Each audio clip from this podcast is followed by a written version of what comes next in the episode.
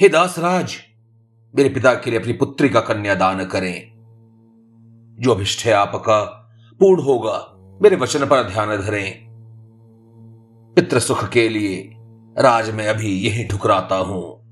आपकी पुत्री के पुत्र को राजा बनाने का प्रण में उठाता हूँ। प्रण नहीं दान अद्भुत दिया देवव्रत ने। पिता के सुख को ध्यान रखकर प्रजा सभा दोनों चकित हो गए। इस अद्भुत प्रण को सुनकर। पर दासराज थे। कि कन्यादान में अभी भी सकुचाते थे। धरा के राज के बाद क्या इंद्रासन पाना चाहते थे? कहा, हे कुमार, आपके प्रण में धर्म बसता है। आपका भुजबल संपूर्ण राज्य की सुरक्षा करता है। शंका नहीं मुझे तनिक भी। आप अवश्य अपने प्रण को पूर्ण करेंगे। पर आपकी संतानें भी क्या आपके प्रण का मान रखेंगे? क्या हो, यदि उन्होंने आपके वचन को अस्वीकार किया? क्या हो, जो सिंहासन पाने को उन्होंने अस्त्रों से प्रतिकार किया? आपके पुत्र, निसंदेह आपसे ही शक्तिमान होंगे। नहीं क्या सत्यवती के पुत्रों के लिए यम के सामान होंगे? देवव्रत ने कहा, हे दासराज, सुने। शंका का तर्क से नहीं, व्रत से संधान करूँगा। प्रण लेता हूँ। आज से आजीवन ब्रह्मचर्य का ध्यान धरूँगा। निसंतान जीऊँगा निसंतान ही मरूँगा। संतान राज तज पिता सुख के लिए मरकर भी स्वर्ग प्राप्त करूँगा। यदि आप महाभारत के बारे थोड़ी भी जानकारी रखते हैं, भीष्म के भीषण प्रण के प्रसंग को अवश्य ही जानते होंगे। पर मेरा दृढ़ विश्वास है कि आज के अध्याय में आपका कई नए आयामों से परिचय होगा। महाभारत खोज के अभियान का सूत्रधार मैं विवेक दत्त मिश्रा, आपका बार फिर से स्वागत करता हूँ। यहाँ महाभारत के प्रमाणिक संदर्भों को आधार बना भ्रामक प्रसंगों का खंडन कर सनातन काल के दर्शन के पुनः प्रसारण का प्रयास कर रहे हैं। यदि आप प्रमाणिक प्रसंगों के आधार को समझने को उत्सुक हैं तो हमारे अध्याय आठ और नौ को अवश्य सुने, जिनका लिंक आपको हमारे अध्याय की व्याख्या यानी कि डिस्क्रिप्शन में मिल जाएगा। आज हम चर्चा कर रहे हैं दो राजकुमारों पर, जिनकी पितृभक्ति ने उस कालखंड का इतिहास ही बदल दिया।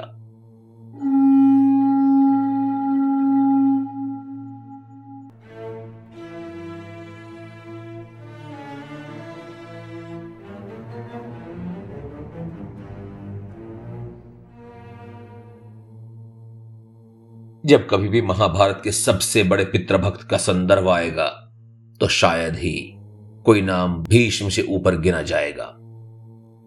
भीष्म जिनकी नियति राजा बनने की थी, और वो राज्य के एक सेवक मात्र बनकर रह गए। स्वयं में एक अविरल संघर्ष की अद्भुत महागाथा। कहते हैं, स्वर्ग के आठ देव, आठ वसु एक बार धरती पर आए और ब्रह्म ऋषि वशिष्ठ के आश्रम पहुँचे। वहाँ खेल खेल में उन्होंने ऋषि के दिव्य गाय को चुराने का प्रयत्न किया और इस आपराधिक उद्योग के मुखिया थे। वसुप्रभास जब वशिष्ठ को ज्ञात हुआ तो उन्होंने वसुओं को शाप दिया। स्वर्ग के देवता होकर भी तुम में मनुष्यों से कामनाएँ हैं, लोभ हैं। तो जाओ, जाकर धरती पर मनुष्य के रूप में जन्म लो और उनके जीवन को भोगो। पशु की क्षमा याचना और प्रार्थना करने पर उन्होंने कहा कि प्रभास को छोड़ अन्य वसु, जिनके साथ ही मृत्यु का वर्ण कर सकते हैं, यदि उनकी माता उन पर कृपा करें। परंतु प्रमुख अपराधी प्रभास को एक पूर्ण जीवन जीना होगा। और ऐसा हुआ भी। पतित पावनी भागीरथी गंगा ने वसु की माता होना स्वीकार किया और धरा पर अवतरित हुई। उनका विवाह हुआ राजा शांतनु से। विवाह का एक शर्त था। राजा कभी भी देवी गंगा के किसी भी कृत्य पर न प्रश्न करेंगे, न ही उन्हें रोकेंगे। और इसी वचन की आड़ में देवी गंगा ने सात बसों को जन्म के साथ ही जलधारा में डाल मुक्ति प्रदान की। पर आम मनुष्य के लिए तो वो सात मासूम नवजातों की हत्या के सामान थी। अपने पुत्रों की हत्या होता आखिर राजा कब तक देखते? अपने आठवें पुत्र को निर्मम मृत्यु से बचाने के लिए शांतनु ने वचन भंग किया और सफल भी हुए। उनका यह पुत्र दीर्घायु होगा। भविष्य में वो स्वयं उसे इच्छा मृत्यु का वर भी देंगे। जरा गौर कीजिए नियति के परिहास पर। यदि शांतनु उसके जीवन का रक्षण न करते तो उसे इच्छा मृत्यु ही मिलती। पर अब एक आम मनुष्य की तरह जीवन के मुँह में पड़कर वो एक लंबे, कष्ट और संताप से भरे जीवन को जिएँगे। फिर प्रश्न यह है कि शांतनु द्वारा उनका रक्षण वरदान था या फिर अभिशाप? इसका उत्तर। स्वयं श्री कृष्ण देंगे वर्षों बाद। अर्जुन से यह कहकर, कर्मण्यवाधिकारस्ते माँ फलेशु कदाचन।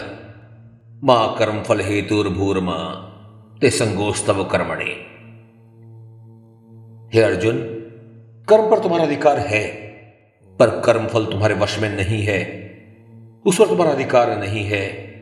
इसलिए कर्म करो और फल की चिंता मत करो। निष्काम कर्म करो।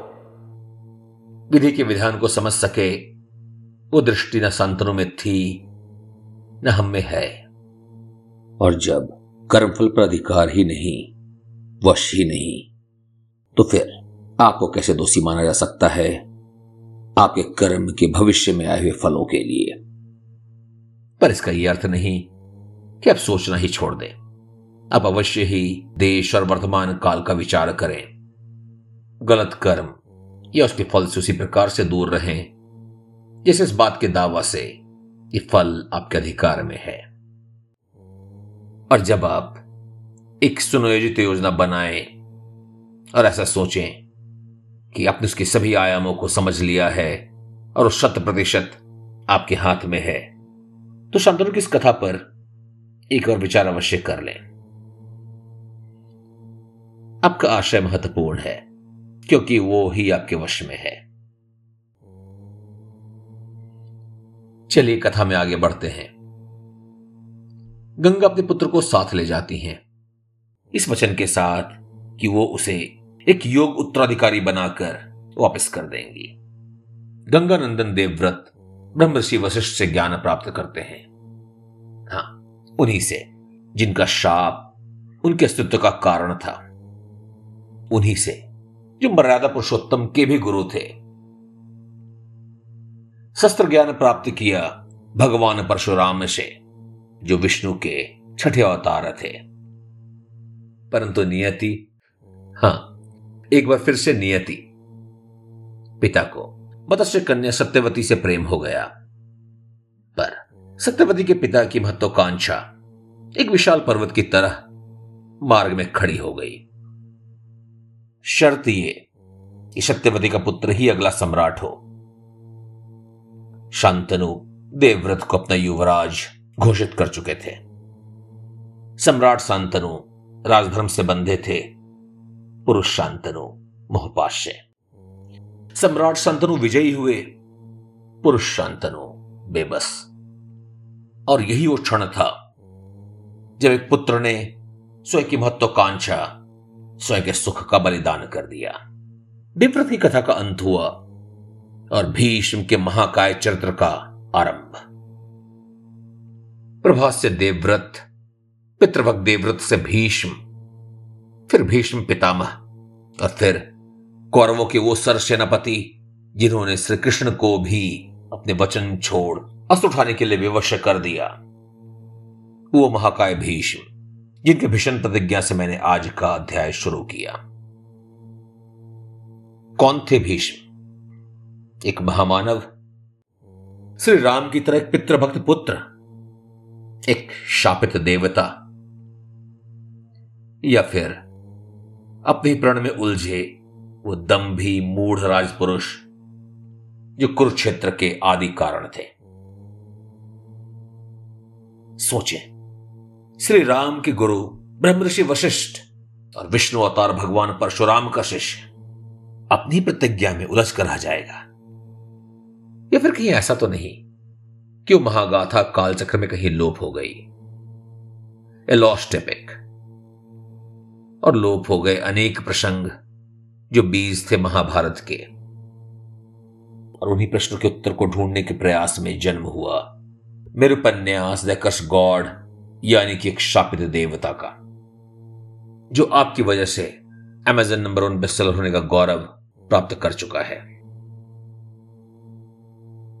यह प्रश्न बार बार उठता रहा है, क्या देवव्रत को अधिकार भी था कि अपने राज्य का भविष्य किसी अजन्मे के हाथ में सौंप दे? अब इसका एक उत्तर तो फिर से वही हो सकता है कि कर्मफल कब मनुष्य के वश में आया है। और हम चर्चा कर रहे हैं पाँच हज़ार वर्ष पहले की। क्या भीष्म के हाथों हस्तिनापुर की सुरक्षा सुनिश्चित थी? यह चिंता राजा शंतनु को भी थी। क्या हो यदि देवव्रत मृत्यु को प्राप्त हो जाए, राज्य का क्या होगा? उत्तराधिकार का क्या होगा? और यह चिंता कोई मिथ्या नहीं थी। आगे चलकर चित्रांगद, विचित्रवीर और पांडु भी अकस्मित मृत्यु को ही प्राप्त होंगे। क्या वास्तव में ही देवव्रत भविष्य को दांव पर लगा रहे थे? या फिर एक सोची समझी नीति से वर्तमान और भविष्य को सुरक्षित कर रहे थे? इस विषय पर मेरे उपन्यास देकर्ष गॉड में भी विस्तृत चर्चा है। इसे प्रमाणिक भले ही ना कहा जा सके, विचारणीय अवश्य है। इस अध्याय में मैंने दो पितृभक्त कुमारों के विषय में चर्चा करने की बात कही थी। क्या आप सोच सकते हैं कि कौन है दूसरे कुमार। आपको एक सुराग देता हूँ। आप उनसे मिल चुके हैं आज ही के अध्याय में। एक पुत्र की तरह नहीं, एक पिता की भांति। राजा शांतनु। सामयिक कथाकारों और आलोचकों ने संतरों के साथ अन्याय ही किया है। उन्हें एक दुर्बल चरित्र का मनुष्य बताने की कोशिश की गई है। एक ऐसा राजा, जो स्त्री मुँह में फंसकर गंगा को ऐसा वर दे देता है कि निरंकुश हो जाती है और सात पुत्रों की हत्या कर देती है। फिर दूसरे स्त्री के मुँह पास में फंस योगी पुत्र की प्रसन्नता की ही बलि चढ़ा देता है। पर जैसा मैंने पहले ही कहा, आज की दृष्टि, आज की कथाकार और आज के आलोचक शांतनु के लिए निर्मम रहे हैं। और राजा शांतनु, पिता शांतनु, पति शांतनु के बीच, पुत्र शांतनु कहीं खो ही गया। क्या आप जानते हैं कि शांतनु ने देवी गंगा को स्वयं से निरंकुश होने का वचन नहीं दिया था? वो किसी स्त्री के सौंदर्य का मोह नहीं, वरण, पिता आज्ञा पालन था। हाँ, सही सुना आपने।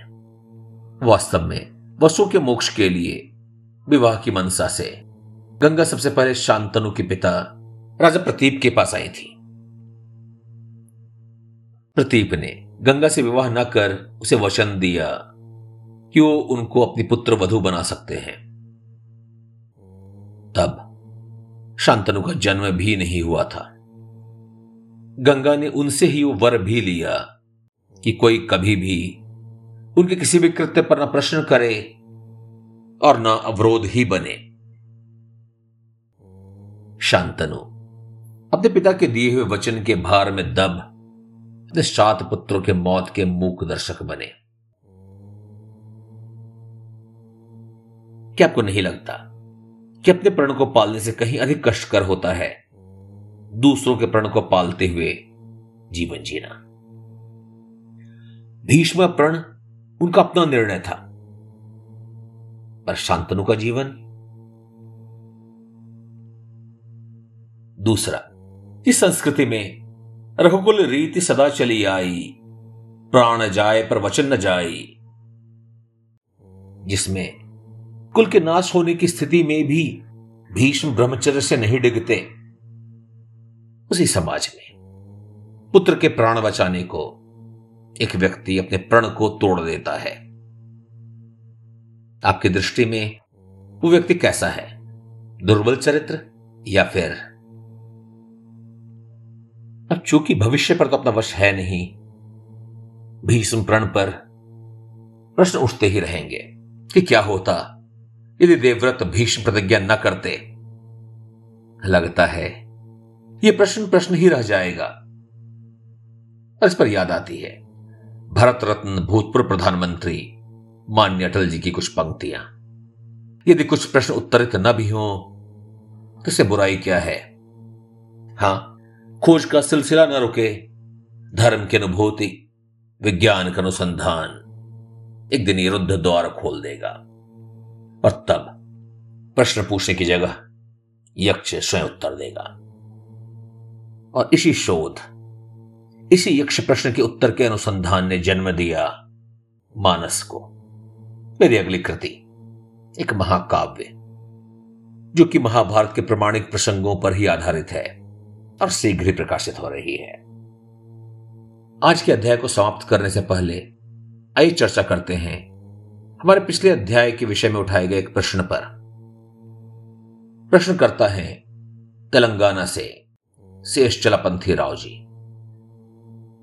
राव जी महाभारत की अच्छी जानकारी रखते हैं और महाभारत और भगवतम पर आधारित उनका एक अंग्रेज़ी उपन्यास शीघ्र ही प्रकाशित हो रहा है। वो हमारे अध्याय तेरह, यानी आरंभ से पहले और अंत के बाद के विषय में पूछते हैं कि मैंने ऐसा क्यों कहा कि युधिष्ठिर के सन्यास लेने के बाद परीक्षित राजा बने? क्योंकि युधिष्ठिर तो कभी सन्यासी हुए ही नहीं। और राव जी एक तरह से सही ही कह रहे हैं। पांडवों ने महाप्रयाण किया था।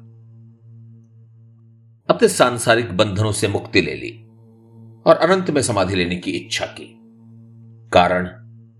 श्री कृष्ण का महाप्रयाण। उनका चित्त श्री कृष्ण में स्थित था। और सच्चे मायने में इसी अवस्था को सन्यास का नाम दिया गया है। सनातन संस्कृति में। ऋषि मुनि बन जाना। ये तप करना, ये किसी वन में वास करना, सन्यास के मुख्य लक्षण नहीं होते। गृहस्थावस्था का त्याग और प्रभु चिंतन में लीन होना ही संन्यास के मुख्य लक्षण बताए गए हैं। तब जब आप अनंत में विलीन होने को तैयार हो जाएँ। पर राव जी का प्रश्न महत्वपूर्ण है। और जैसा मैंने अभी अभी कहा, हाँ, खोज का सिलसिला न रुके, धर्म की अनुभूति, विज्ञान का अनुसंधान, और आप सभी के प्रश्न, सुझाव या विचार। राव जी, आपके प्रश्न के लिए आपका आभार, और आपके शीघ्र प्रकाशित होने वाले उपन्यास के लिए हम सभी की ओर से आपको ढेरों शुभकामनाएँ। ऑल द बेस्ट इस उपन्यास के प्रकाशित होने के बाद इसकी जानकारी मैं आप सभी तक अवश्य पहुंचाऊँगा। आज के अध्याय के बाद आपकी क्या राय है शांतनु के बारे में, भीष्म के बारे में, प्रणपालन के बारे में और कर्मण्यवाधिकारस्ते महाफलेशु कदाचन के बारे में। आपके विचार, आपकी आवाज़ और मेरा पता है, Vivek dot V N C dot I N slash M M for Mahabharat तो आज का अध्याय यहीं तक। अगले अध्याय में हम चर्चा करेंगे महाभारत के कदाचित सबसे महत्वपूर्ण प्रश्न पर। उत्तराधिकार। तो सुनते रहें, सुनाते रहें, जुड़े रहें, जोड़ते रहें। श्रुति स्मृति परंपरा को पालता हमारा यह महाअभियान हर रविवार आप मैं और महाभारत। महाभारती आप कल्याण करें।